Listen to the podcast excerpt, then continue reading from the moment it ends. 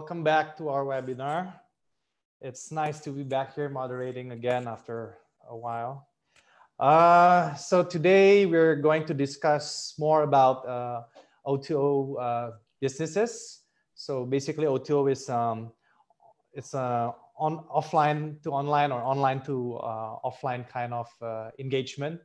So nowadays uh, a lot of businesses has been still use offline uh, entities like real estate or stores to help them uh, run their business and get their uh, demand and traction through uh, digital or website layer more or less. But you know I, I, think these wonderful speakers will tell us more about o2os so today we have invited uh, two of my uh, founders. We have Christian Sutardi from Fabelio. So Fabelio itself is, uh, uh, I think, I would say the one of the biggest furniture company in, in Indonesia that started through online and now has been doing uh, many O2O or many omni-channel uh, strategies to improve, mm-hmm. to uh, broaden their business. And the other guy, we also have Andrew Mawikere Andrew is the CEO of uh, Bizzy Indonesia, bizzy.co.id. So Bizzy has been um, end-to-end service for companies to provide uh, procurement and logistics uh, for for uh, procurement and logistics for their businesses uh, and and and and Bizzy has been uh, helping the, the, the, their clients through uh, digitization and CRM platforms to do all these activities. Uh, maybe we can start from some introduction, but beforehand, hi Chris and Andrew, welcome. Thank you for your time here. Hi Aryo. Hi. Good to see you. Hi, you're in uh, you're in Bali.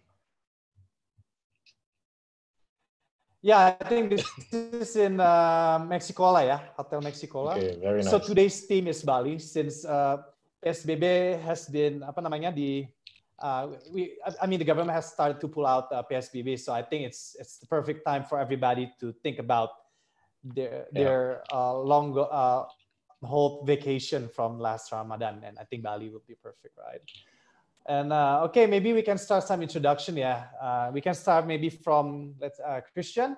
Can you can you introduce yourself and also tell tell tell the audience here about what what is Fabelio and maybe some some backgrounds about yourself as an entrepreneur.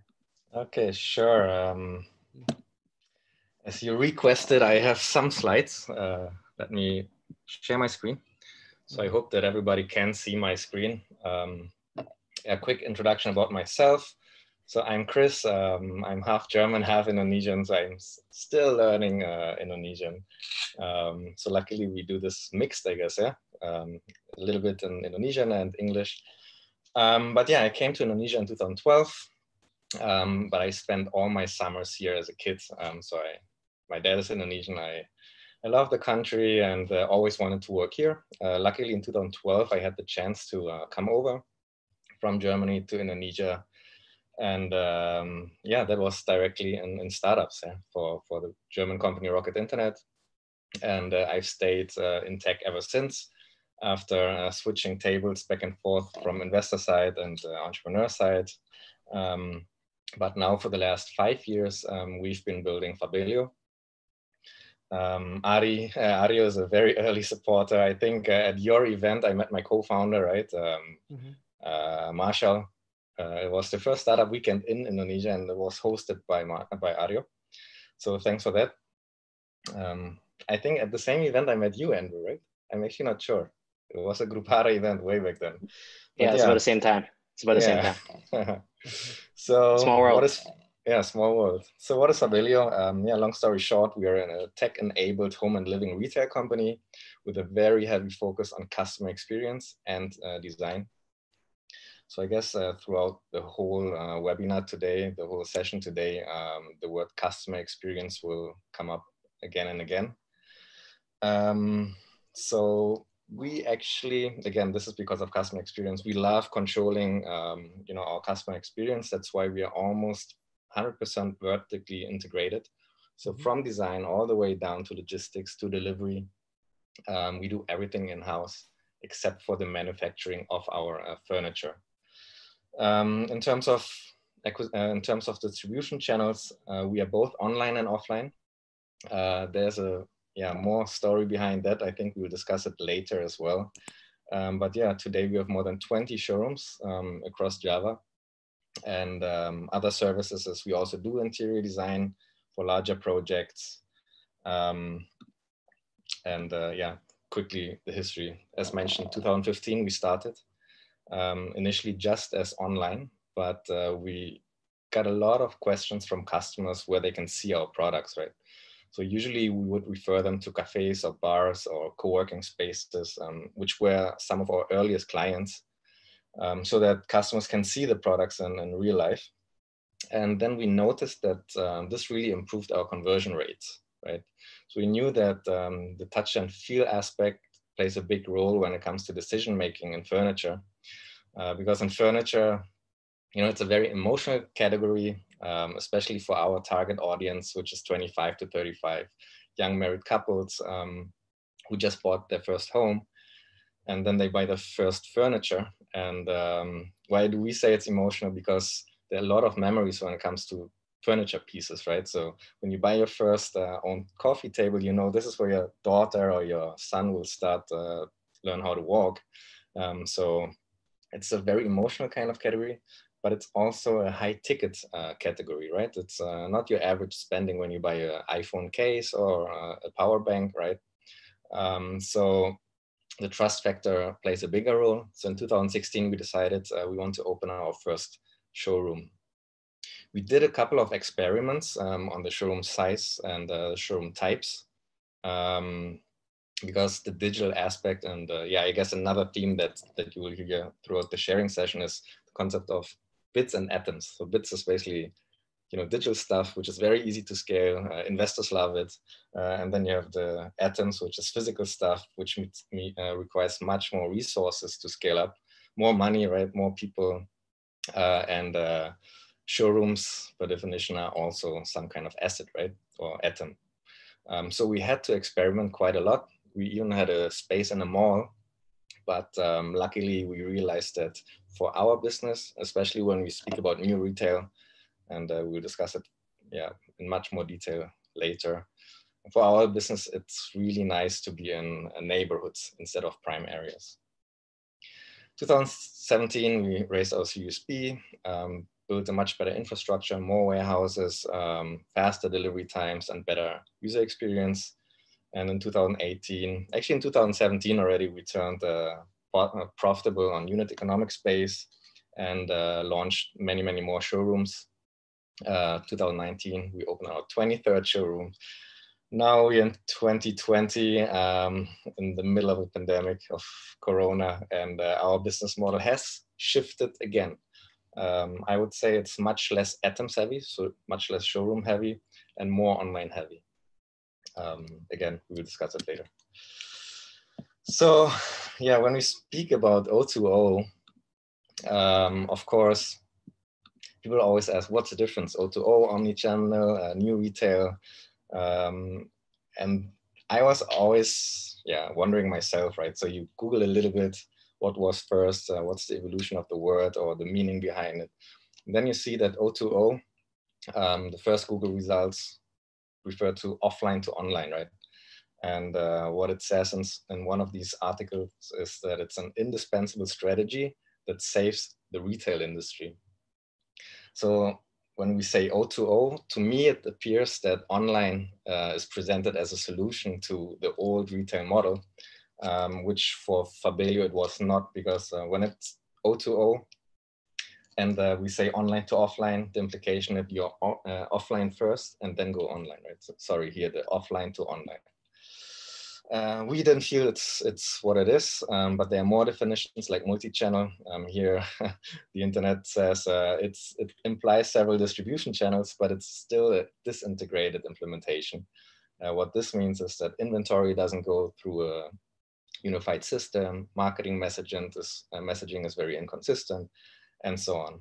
that leads to the next term, which is omnichannel. Uh, this is definitely a much more integrated approach, uh, especially when it comes to user acquisition, so on the marketing side, um, as well as when it comes to uh, distribution, which is um, yeah, inventory operations, warehouse management, and so on.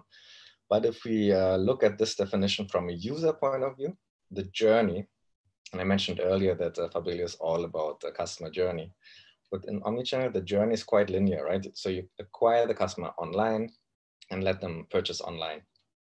Um, but and that is the journey that we actually don't really observe, right? And our business is not linear; it's really between touch points. We acquire a customer on the website, then they go um, to Instagram, get inspired, uh, and uh, then they speak to some of our chat agents on the website again.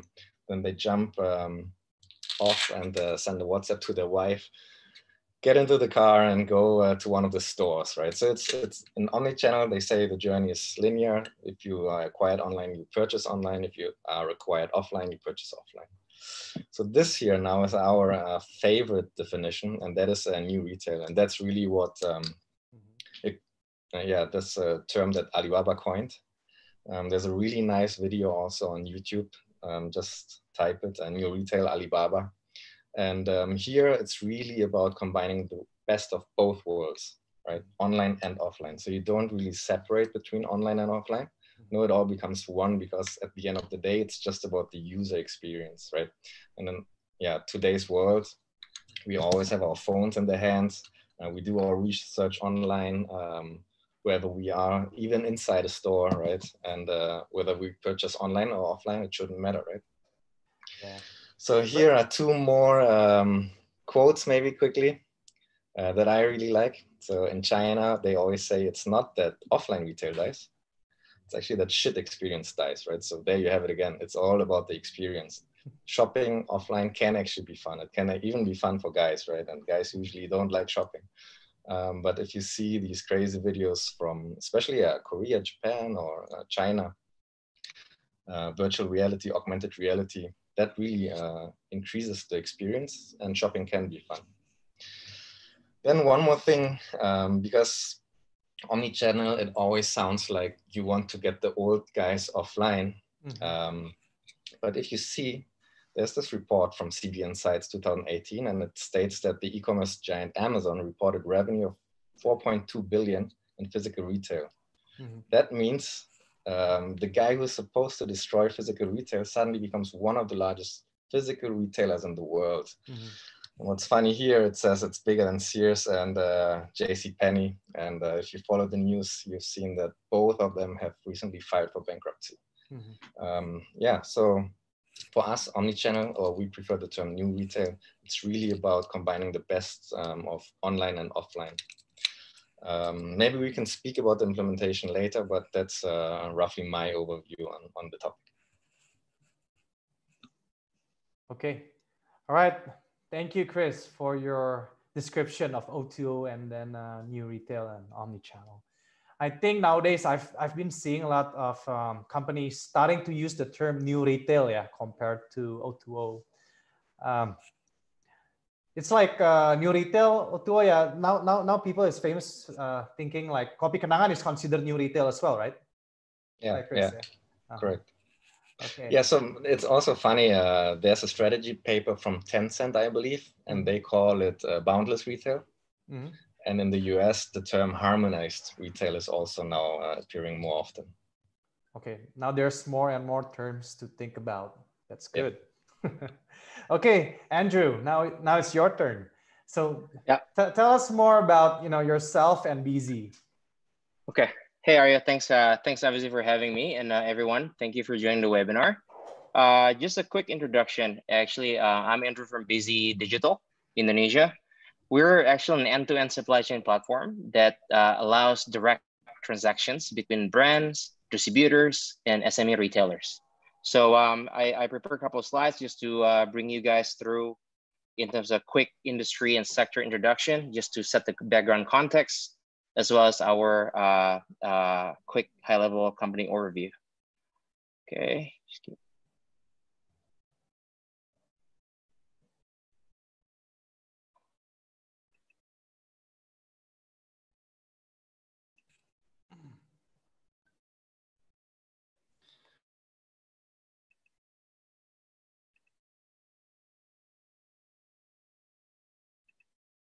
Okay, so again, we're end-to-end digital supply chain, or in the context of uh, today's uh, theme, offline to online. Obviously, commenting from uh, from uh, uh, Chris earlier, a uh, slide. We came from a much more primitive primitive sector, so we like to call it offline to online supply chain platform. Um, again, before we dig deep into into the business, and this is just to paint again helicopter view in terms of the industry and sector in which we operate in. So our platform essentially allows direct transactions between brand distributors to retailers, right? The SME retailers. Now, retail industry in, in Indonesia essentially uh, contributes to about 12% of our 1 trillion GDP. So roughly estimates about 110, 120 billion US. Now, this 120 billion US industry is actually uh, came from two major buckets. Bucket number one is a modern trade, and these are the mini marts such as Indomart, Alfamart, you know, uh, Circle K, Lawson's, your hypermarkets, your supermarkets, including e-commerce. Now, this sec- th- this segment, which makes up 17% of the total retail, has actually growth uh, has grown pretty healthily recently, right?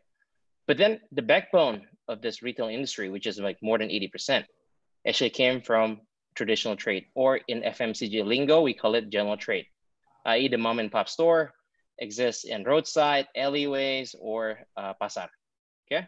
Now, obviously, as, as, we all know, majority of this uh, uh, stores in the general trade segment still operate very traditionally, sourcing, sourcing a lot of their inventory offline.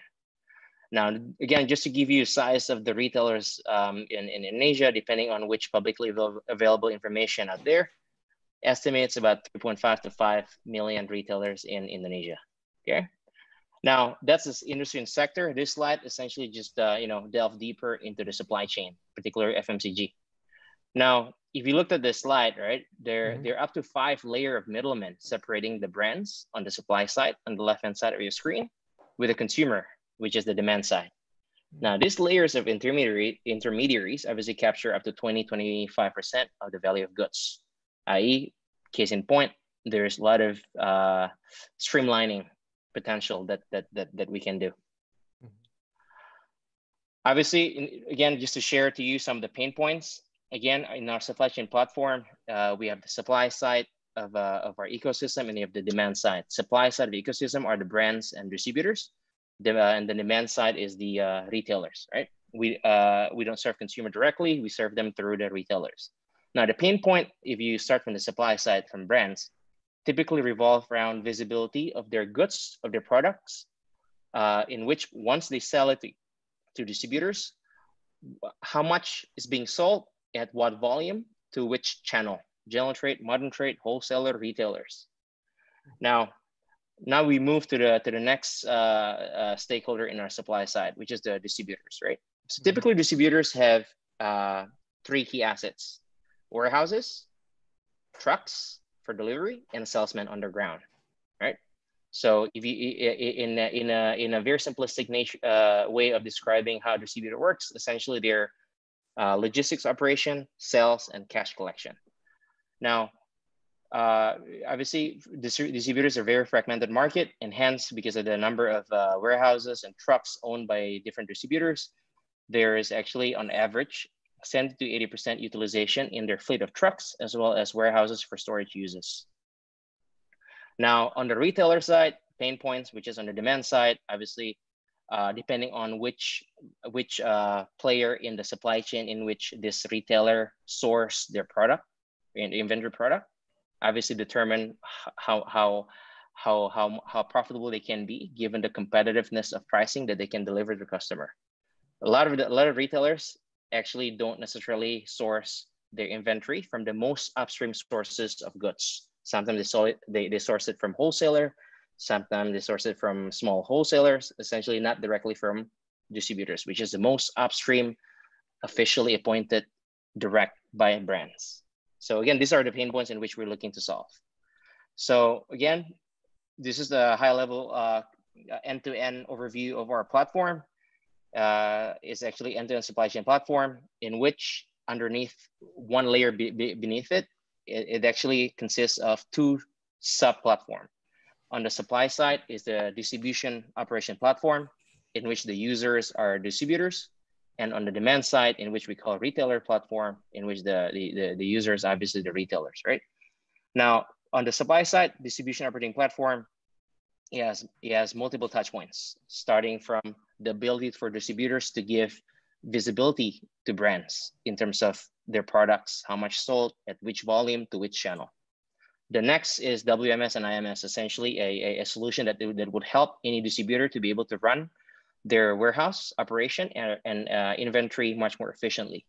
And given the earlier pain points I, I, I mentioned, which is the underutilization of warehouses, uh, our solution essentially allows for a uh, uh, temporary asset sharing in terms of, you know, if, if any third party want to be able to store their goods in a, on a short-term basis in, in any particular distributor's warehouse. Uh, once, okay, so distributor, we covered the warehouses operation. Next is the fleet operation or delivery operations, in, uh, in which application we call it truckway. So truckway uh, consists of, of two components, which is the transportation management or fleet management control tower that sits at the um, at the branch. Essentially allows distributor to be able to see where their trucks are at any given time uh, and manage their fleet and schedule their fleet accordingly. Second component of Truckway is a, is a driver's app. So drivers can open the app, app will tell them which route, which sequence of store they need to visit to drop their goods and collect payment. Next touch point from distributor is a field, Bizzy field force. So I'm, I'm gonna I'm gonna uh, uh, uh, go through this really quick, given that we still have a, a Q&A. Uh, Bizzy Field Force is essentially an app that enables, enables, empowers the salesman that belongs to the distributors to be able to sell and cover more store uh, uh, compared to uh, uh, prior. Mm -hmm. Now, the last, the last um, side of our platform, which is the retail platform, sits on the retailer, consists of two.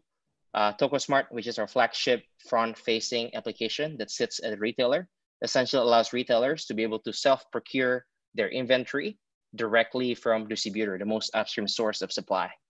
And the last, which is yet to go live, which will go live next quarter, which is the POS, is an app-based POS that is integrated to the TokoSmart. Essentially gives the, the ability and tools for retailer to, to procure and record sales and hence be able to manage their business uh, much more efficiently.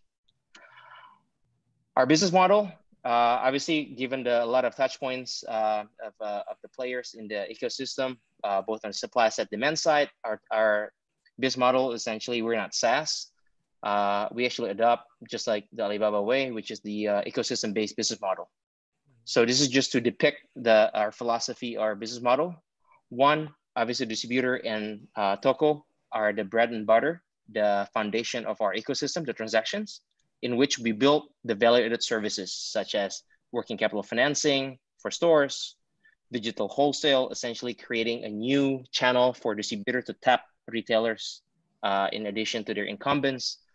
And uh, the third is actually give visibility to brands in terms of how they can put promotion, how can they target promotion to certain profile of stores in certain geographies, certain demographics, uh, and, and, and uh, certain settings, be it pasar or roadside, alleyways, so on and so forth.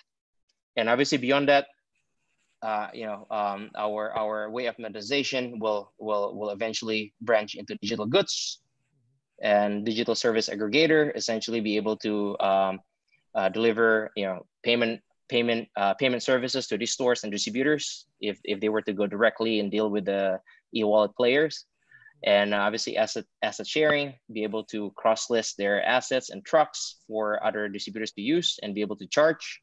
And uh, last, which is the holy grail of uh, any FMCG, is the um, e-merchandising, the ability to crowdsource shelf positioning of certain product at general trade stores. Uh, this is essentially our um, our network we are we are actually located in 30 cities across Indonesia. Is predominantly in Java, and then we have some locations in Sumatra, Kalimantan, and Sulawesi. And um, the top right-hand corner is essentially the stats of uh, physical infrastructure that our distributor partner, the user of the supply side of our platform has. Mm-hmm. On, on, the, on, the, on the bottom is the uh, total coverage of stores that our distributor partner, which is the user of, our, of our supply side of our platform, has the has the network. Um, again, in the context of today, offline to online, um, our philosophy is obviously, you know, uh, we see offline as our core. Offline operation is our core. Just like any e-commerce, if you, you know, um, I think Jack Ma, uh, Jack Ma famous quote is that e-commerce is 90% logistics or operation, 10% digital mm-hmm. technology. So essentially, we we believe in that philosophy too.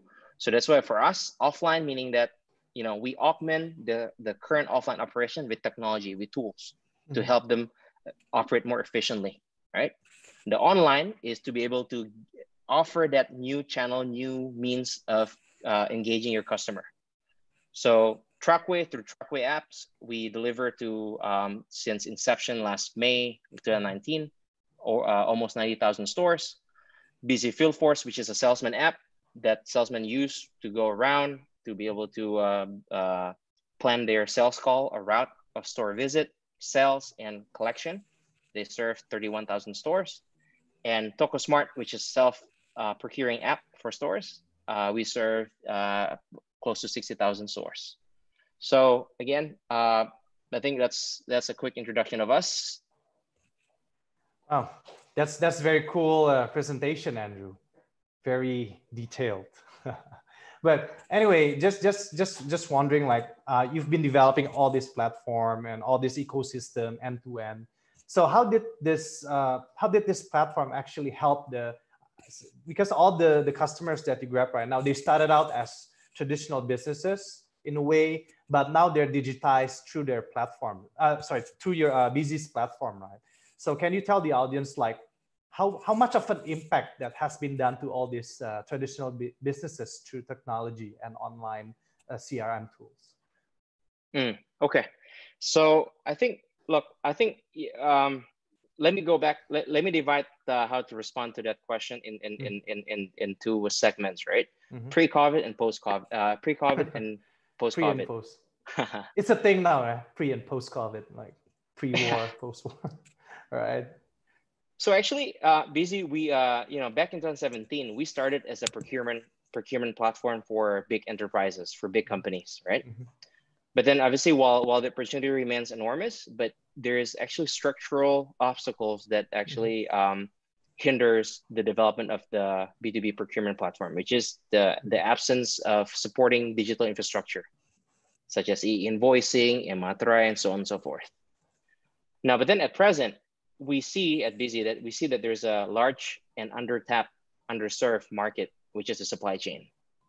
And then um, supply chains connecting brand directly with the retailers. Then why why why it is it is it is very um, uh, why we think it's the right move for us. Because obviously one there's an inherent problem in the industry. Up to five intermediaries capturing 20 25% of the value of goods. Second is obviously the um the the the the, the size of the number of retailers 3.5 to 5 million retailers right in indonesia of which 80% of this 3.5 to 5 million, 5 million retailers or 120 billion retail mm-hmm. sales got pushed from the uh, through the general trade or the SME retailers. Mm-hmm. Uh, third is we believe that you know it is inevitable mm-hmm. that digitization in supply chain and consequently business to business e-commerce is set to rise because we're coming from such a low base. Mm-hmm. Now, to put things into perspective, if you looked at Indonesia 2018 2019 data, right? Mm-hmm. B2B e-commerce only contributes to 40 40% of Indonesia's total e-commerce activity. Now you compare this with the likes of China and India. China China's B2B at 70% of total e-commerce activity in the country. India is 90%. The next step is you looked at contribution of B2B e-commerce to the GDP. Last data that we have with Indonesia, that the number is 1%. Essentially, B2B e-commerce only contributes 1% to our GDP. You looked at China, India, that's at least 20 to 24% contribution. So there's a lot of a lot of room for growth. And a lot of these SME retailers are yet to be the beneficiaries of digitization. Mm-hmm. Just take example FMCG, FMCG, uh, the most FMCG brands with the most reach, i.e., cigarettes, right? Mm-hmm. At most, they cover 25% of this 3.5 to 5 million retailers. Mm-hmm. So there's a whole lot more room to grow. Mm-hmm. Now, with COVID, what COVID does essentially accelerate what is inevitable. Mm-hmm. So there, there are two disruptions that, that COVID brings. Mm-hmm. One is the social distancing, right? Mm-hmm. Yeah. Social distancing forced the adoption of digital because now sell uh, stores that they're less inclined to interact with salesmen because yeah, obviously sure. it's social, the social distancing, right? Mm-hmm. So it, it gives them, it forces them to be to to move into digital mean to procure their inventory. Okay, so social distancing, the disruption that COVID brings is the lockdowns. So lockdowns essentially reinforces what social distancing causes. Now, number of stores located in Pasar, young, uh, more clustered setting, they closed down because of since PSBB enacted in third week of March, right? So we see number of stores closed. Mm-hmm. But then there's still pockets of stores, a large number of profile of stores located in less clustered settings, such as roadside, alleyways, that remain open. Mm-hmm. So then with less stores, but then on the FMCG side, it's mm-hmm. na- it's staple by nature, right? Good time, bad time, people need to consume. Mm-hmm. So by and mm-hmm. large, you can say the demand for FMCG products largely intact, even though if you dif- uh, if you dive deeper into su- certain subsegments, mm-hmm. they're pretty badly hit. But safe to say, by and large, they're, the demand for FMCG is intact. Now, okay. this demand needs to go somewhere. So it just happened that the stores that remain open actually capture those demand. Mm-hmm.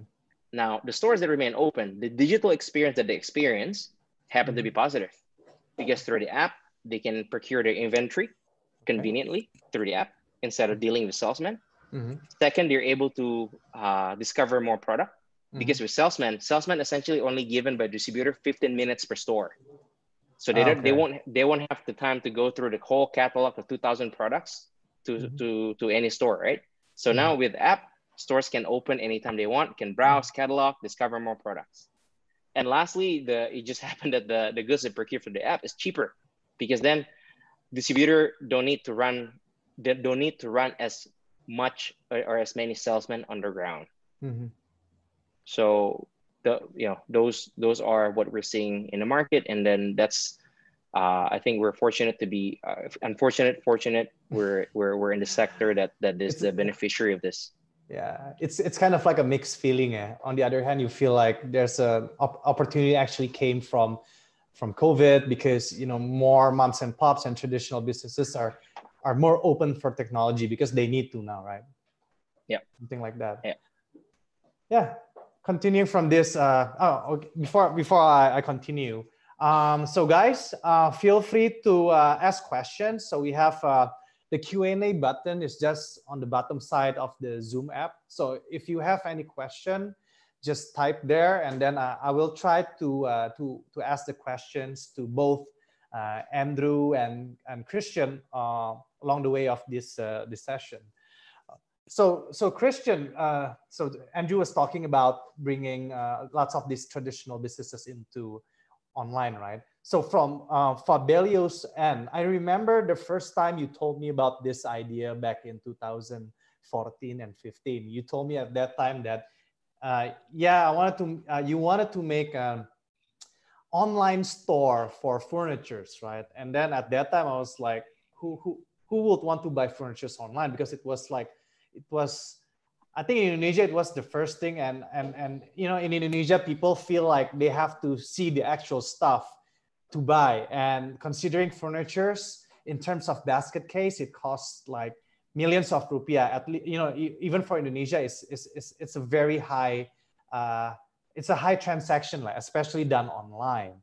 And i remember it it was um, the online uh, Fabil was so focused on online right? How how, how long was it? Like one year two years focusing on online?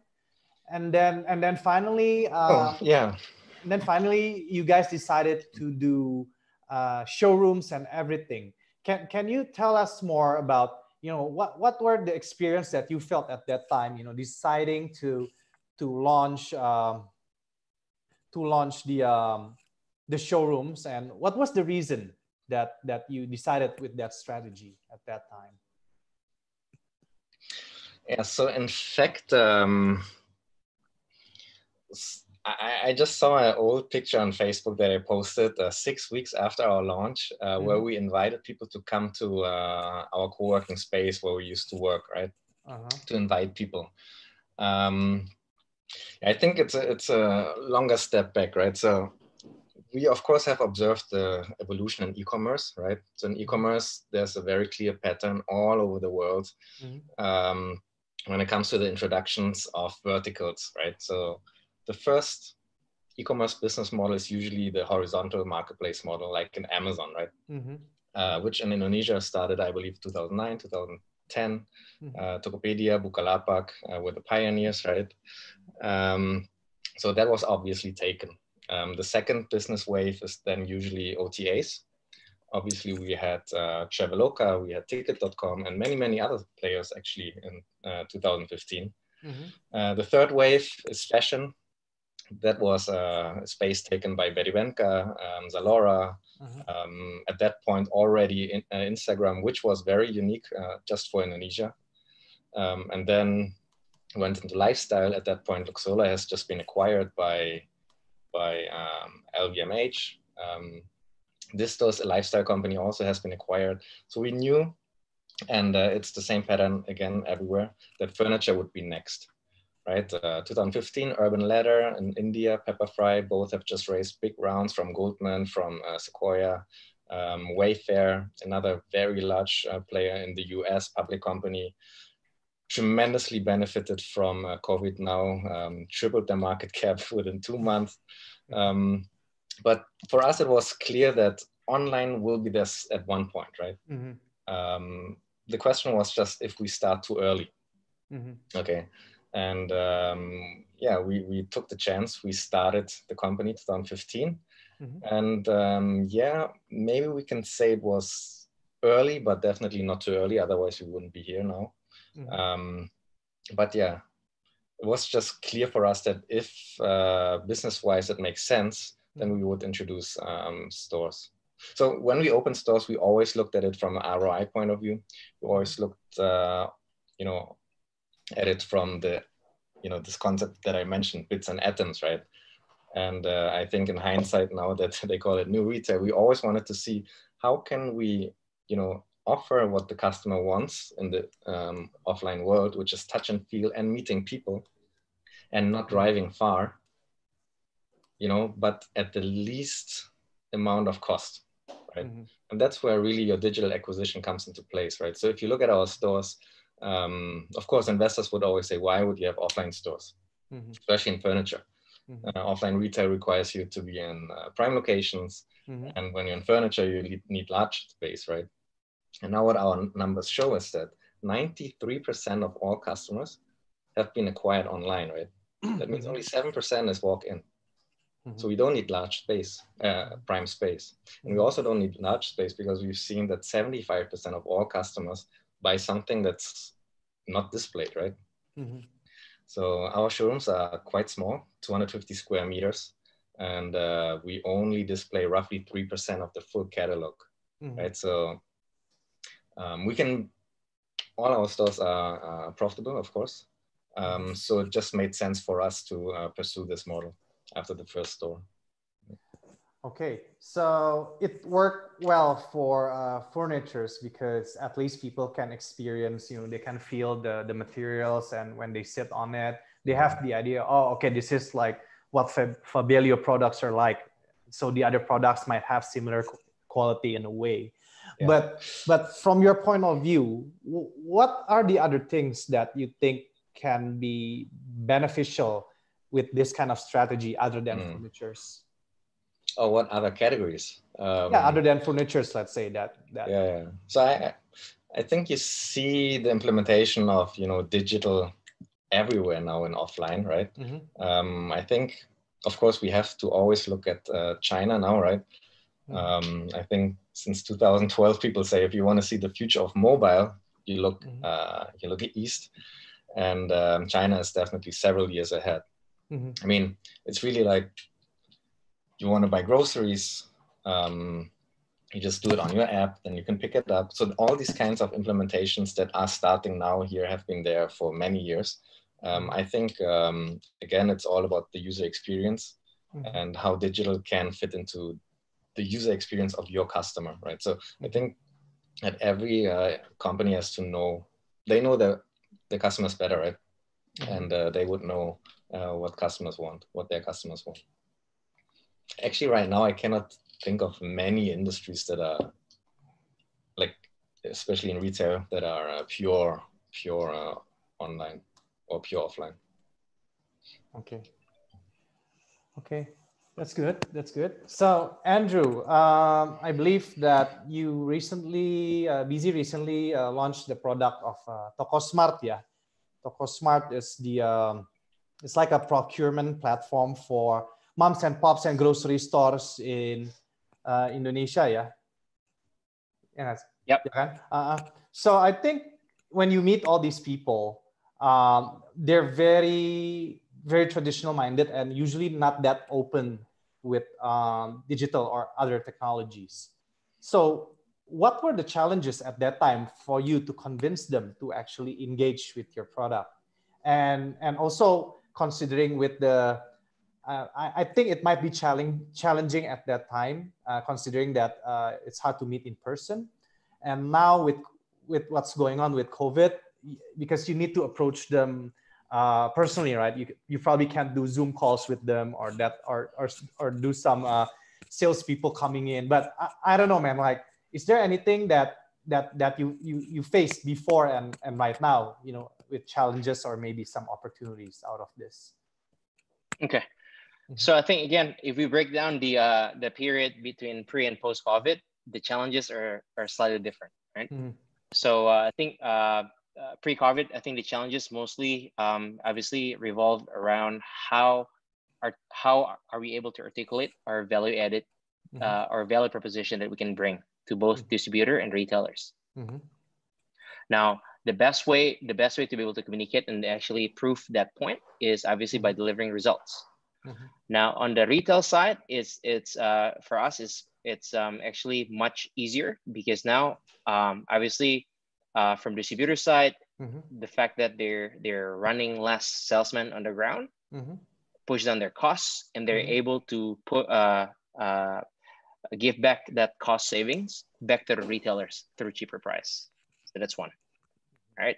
And obviously from retailer as well, uh, retail retailer as well, you know, they uh, they can conveniently just browse the catalog, able to discover more products, even more promotion from brands versus they're being limited and within 15 minutes of salesman time at any given store, right? Mm-hmm. Now, that's on the retail side. On the distributor side is obviously how we can prove that pre and post adoption of stores mm-hmm. using TokoSmart. Mm-hmm. How do they perform? Mm-hmm. Now, that's one thing that, that actually I just want to highlight. Um, pre and post adoption of TokoSmart. Mm-hmm. Uh, the stats that we see is one, mm-hmm. sales actually sales per store from distributor perspective how much sales they can push per store went up by uh, 20% 20 30% and this is driven by two things mm-hmm. satu increase of frequency mm-hmm. frequency mm-hmm. went up by 50 50% because now kalau sebelumnya stores can only put place order when salesmen visit them mm-hmm. every one or two weeks now they can order anytime they want through the app mm-hmm. Mm-hmm. So hence frequency went up. Mm-hmm. Second is it just happened that um, because they, they they can they can browse through the catalog at their own time, mm-hmm. they discover more product. So jadi per basket size, number of product purchase went up by 10%. Mm-hmm. Jadi frequency went up by 50. Uh, sama number of SKU, number of SKU per per per per basket went up by 10%. Now. Also, profitability per store from distributor perspective went up by 12%. it, it is because the product that this retailer discovered happened to be product that carries more uh, margin for the distributor. Mm-hmm. So again, those are the points that that usually we we we were able to to uh, to to prove to the distributor the benefit mm-hmm. of, of of digitizing your operation. Mm-hmm. Now, obviously, post COVID or during COVID, the challenges are how can we uh, because if you look at the supply side and demand side of our platform right supply side which is the the, the user or the dis distributor right mm-hmm. even within, within distributor itself there are many stakeholders within any given distributor mm-hmm. there's a guy running the sales the the, the warehouse mm-hmm. the guy running the the fleet mm-hmm. Mm. and the guy who's actually selling go go go out and, and selling to stores. Different different stakeholders. Now i think the challenges that we face is because we cannot do meetings in person. So hence that implementation at the distributor side is actually just takes much longer time. While on the on the on the demand side, the retailers actually uh, obviously is uh, you know we, we benefit from the from the from the whole social distancing lockdowns. Mm-hmm. So it's not not not not as big of an issue. Okay, thank you, Andrew. Uh, okay, hold on. Okay, guys, so before we continue, I would like to announce something. So, uh, well, shared alone, we are we had a free uh, sharing session, uh, but we also uh, we want to support our uh, healthcare uh, healthcare service people in, in Indonesia on fighting COVID. So right now we are fundraising for uh, our PPE, apa, APD. It's like hazmat suits and the whole package to protect them from infection during during their during their time at, at the hospital treating the patients. So we have deployed almost 200 PPEs or APD like a few weeks ago, and we're still racing for more and more to be distributed to hospitals around Jakarta and Java. So if you guys are uh, uh, plan to support the event or also supporting our cause to fight the uh, COVID, uh, please go to bit.ly, bit.ly slash well corona fund. Uh, please donate um, whatever amount. Uh, we, we, we, we accept anything to help them. And for the next thing, we're, uh, we, we always want to improve our uh, webinar sessions. So we really appreciate uh, for any feedbacks and everything. So uh, please write us uh, feedbacks after this event at bit.ly slash well shared feedback. And also thanks our uh, media partners, uh, Tech in Asia, Kumparan, and also the Daily Social on supporting this event. And you know, to check, uh, we will have more and more webinars. So we have about two to three sessions every week. So if you haven't followed, please follow uh, wellshared.co or, or wellspaces.co, uh, either one, to check our upcoming events. And also, um, we will have uh, all the recorded sessions on both YouTube's and Spotify. So please check us out at uh, wellspaces.co. So we will change the name to Well Shared later on, but for now, for the YouTube and Spotify, uh, check out uh, check check them out now. And uh, for our upcoming event, I think on Wednesday, uh, Wednesday, yeah, on Wednesday we will talk more about branding. You know, because um, I think now is the perfect time to start your business because there will be more new new opportunities and also more resources in terms of human uh, so starting a business right now is actually a good idea. And before starting one, you also have to understand what kind of branding you want to build up. So we will be inviting Keenan Pierce to talk about uh, finding your way to find the brands that, that fits you and your company. Uh, believe me, uh, he will be one of the best person to, to check out. Uh, he did the, the branding for uh, Starbucks Dewata in Bali. So he, he, he made that, the Starbucks branding and also uh, tiket.com was one of his uh, creation. Uh, but anyway, uh, more and more, he'll, he'll discuss more. Uh, please do sign up for this webinar and, and check them out. And continue to our uh, next question, Chris. So we're going to have another probably 10 more minutes. So we'll try to finish and wrap up some things. And we do have lots of Q&As from certain people.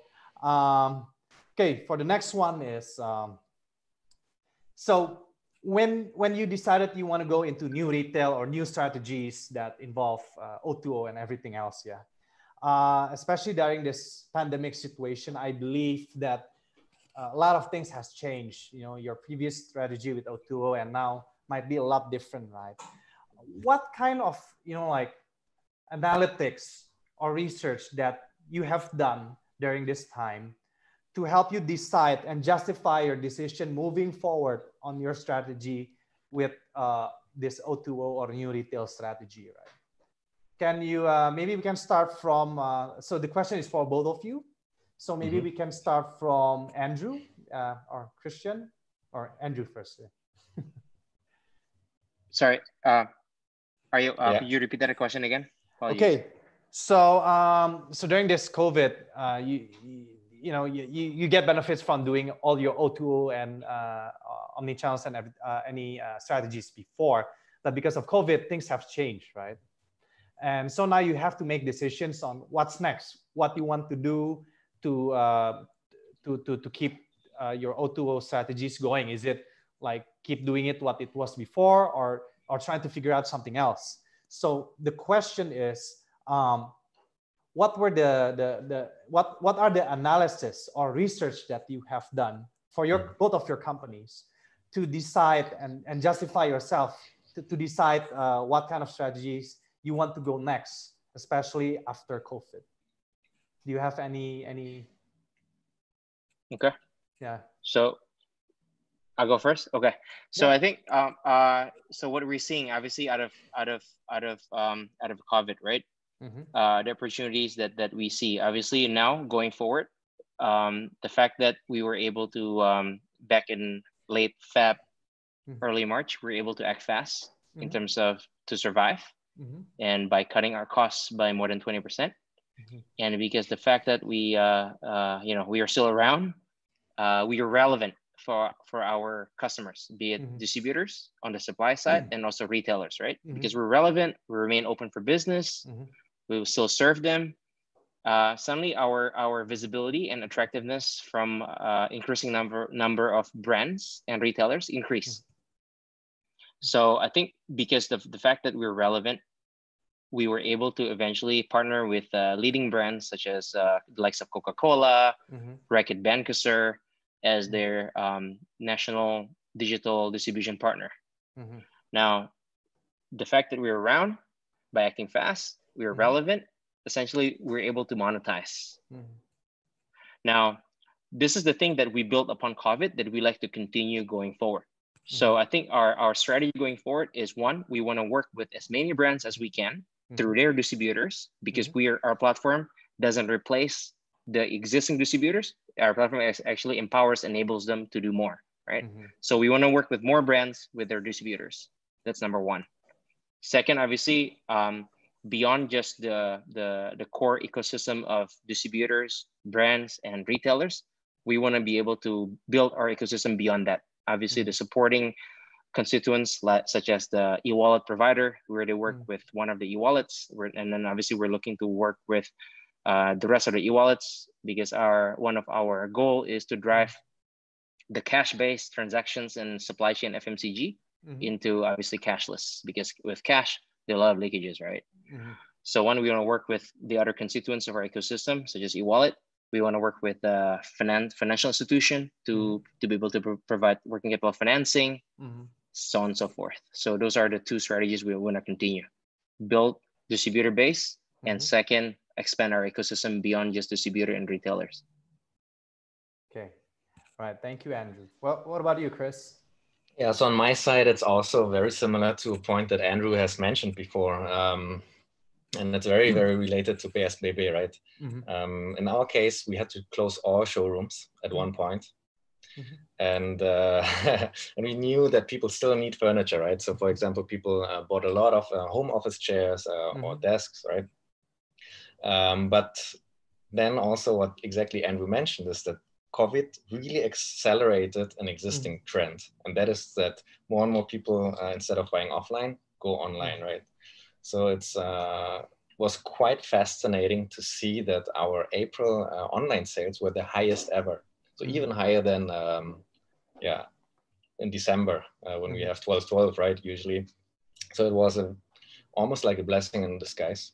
Mhm. So in terms of um, strategic implementation post COVID, um, what we have seen is, oh yeah, one very important point I almost forgot is that we were able not to uh, lay off any uh, employee during the pandemic. Um, so you may wonder, what did we do to those uh, sales reps of the stores that we shut down, right? Mhm. Um, we converted all of them to become chat agents, right? We call it Mhm. virtual assisted uh, buying. Mhm. And um, it wasn't a small channel that we used to have uh, pre-COVID. It was uh, managed by our customer service and only contributed to roughly 2% of our revenues. Yeah. in April, this number was as high as 40%. percent Mhm. So we see this VA as uh, the bridge between pure online and pure offline, right? Because Mhm. these people still buy online, Mhm. but they use chat or WhatsApp um, to get this human interaction, right? To get Mhm. human feedback. Uh, Mhm. so we really see this as a bridge. And uh, in terms of strategic implementation post COVID, for us, it means that we are very likely to need uh, much less uh, showrooms than we have initially forecasted. So it's actually good news for us, right? So the offline or atom asset heavy footprint will not be as big as we as we thought it would be. Uh-huh. Um, so now we have a dedicated team for virtual assistant buying. Mhm. But for your showroom, so you decided to uh, to lower the number of uh, apa ya, of the number of showrooms in the future compared to what it was before, yeah. Yeah, Yeah. yeah. So we'll still increase the number of showrooms, um, definitely, uh, but not as aggressively as before. Okay. Yeah. Yeah. Because it turns out because of COVID, people realized that everything can be done with VA. Yes, yeah. That's good. So we, we we've seen two things, right? That you know, new people buy online, mm-hmm. purely online without any um, you know support from our chat agents, Mhm. and then those more traditional customers Mhm. um, who would prefer to go to a store but cannot, they Mhm. use the chat function. Okay. So this trend of buying online has been definitely accelerated for us. Right. So we're going to our last question, guys. Yeah. Yeah. You guys gotta gotta go for dinner or something, right? okay. So um you know, um, you can answer or not, you know, if so what are the other distribution channels or, or markets that you are looking next? And also uh, looking at the situation with, with COVID, do you think it's a it's a good idea to to always uh, establish new ideas and plans for your O2O engagements? Yeah, yeah. So for us, it's always that um, you need to prepare for the worst. Um, to be honest, in January, our worst case scenario was Mhm. definitely not as bad as what actually happened, right? Yeah. But um, yeah, you never know what comes, right? That's uh, that's business. It's about uncertainty and managing it right. So yeah, of course, you you cannot blindly follow what you believe in. You have to Mhm. take into account all data points that come uh, on your table, right, and reevaluate. Okay. Andrew, you adding something here? Uh, yeah. So I think um, for, from uh, for us in Mhm. terms of other channel or in the context of supply chain is which other vertical Mhm. that we want to expand beyond just FMCG because currently the supply chain mostly serve FMCG and Mhm. to a certain extent stationary and then uh, pharmaceutical, right? Predominantly Mhm. at the current state. Now, uh, the, the the platform is essentially um, vertical or category vertical agnostic, meaning that uh, it is applicable. It's it is as applicable to other verticals such as electronics Mhm. as FMCG Mhm. because essentially if you if you looked at the distribution operation they're similar although with a bit with the minority um, uh, degree of nuances between vertical but largely they're the same they're selling collecting and logistics Mhm. uh, so obviously we're looking we're looking to to to expand into new vertical Mhm. that is closer in terms of adjacency to fmcg so that you know once we go once we bring the app Toko Smart app to the retailers Mhm. you know that it provides the kind of the full breadth of of, uh, of of products that they need so one is the vertical uh, is is essentially what what we're looking to uh, uh, expand into Okay. All right, sorry, guys. I, Huh? I, I only answered the first part of your question, I think, with my Oh, answer. yeah, the So second part. we are also we are also definitely uh, adding. Um, we also we always want to add more categories. Mhm. Um, in terms of number of categories, in terms of products, we will will go deeper. Um, we will add more services, and uh, definitely we'll increase our coverage. Right. So Oh. by the end of the year, we will have a reach to 140 million people. That's the whole island of uh, Java plus uh, Bali. Mhm. Yep. Yeah. So if you, if you guys are curious, uh, this this chair is Fabelio. Thanks, Chris, for the chair. I love it. Thanks for being loyal. All right, guys. Um, so it's it's, it's uh, has to end now. Um, thank you so much, Andrew, Chris, for uh, spending your time here, sharing knowledge and your experience to everyone. And I hope uh, everyone here uh, learned so much from you guys. Uh, okay, so thank you, Andrew, Chris. Mm. So I'll, I'll see, huh? Yeah, Aryo, I, I think there's some Q&A. Maybe uh, you copy it and send it uh, to us by email. Maybe we can uh, answer them. Yeah. Okay. Yeah. So for some of you guys who uh, who ha- uh, whose question hasn't been answered yet from both Andrew and Chris, uh, we'll try to uh, to copy everything and um, we'll put a link on our post event message uh, for for the uh, for them to to check out later uh, for the answers. I think Andrew and Chris probably gonna type it one by one, eh? Yeah, yeah, yeah, maybe. Okay. We're Uh, committed. okay. So for our team. Oh, hi, Amelia. Uh, it had to happen, right? There has to be a kid. okay, guys. So no worries for those who hasn't got the answers yet. Um, uh, our team will will will will will copy uh, will will will copy all the uh, the questions here, and then uh, we'll we'll send the the answers through email later on. Th- oh, Thank you, Chris. It's very thoughtful of you. Cool. all right, all right, guys. Thank you Thank so you. much, uh, all the audience out there. Thank you for watching, and see you all at our next webinars. Bye, everyone. Thank you, Ario. Aryo. Thanks, everyone. Thanks, Chris. Alright. Aryo, bye bye. Thank you, guys.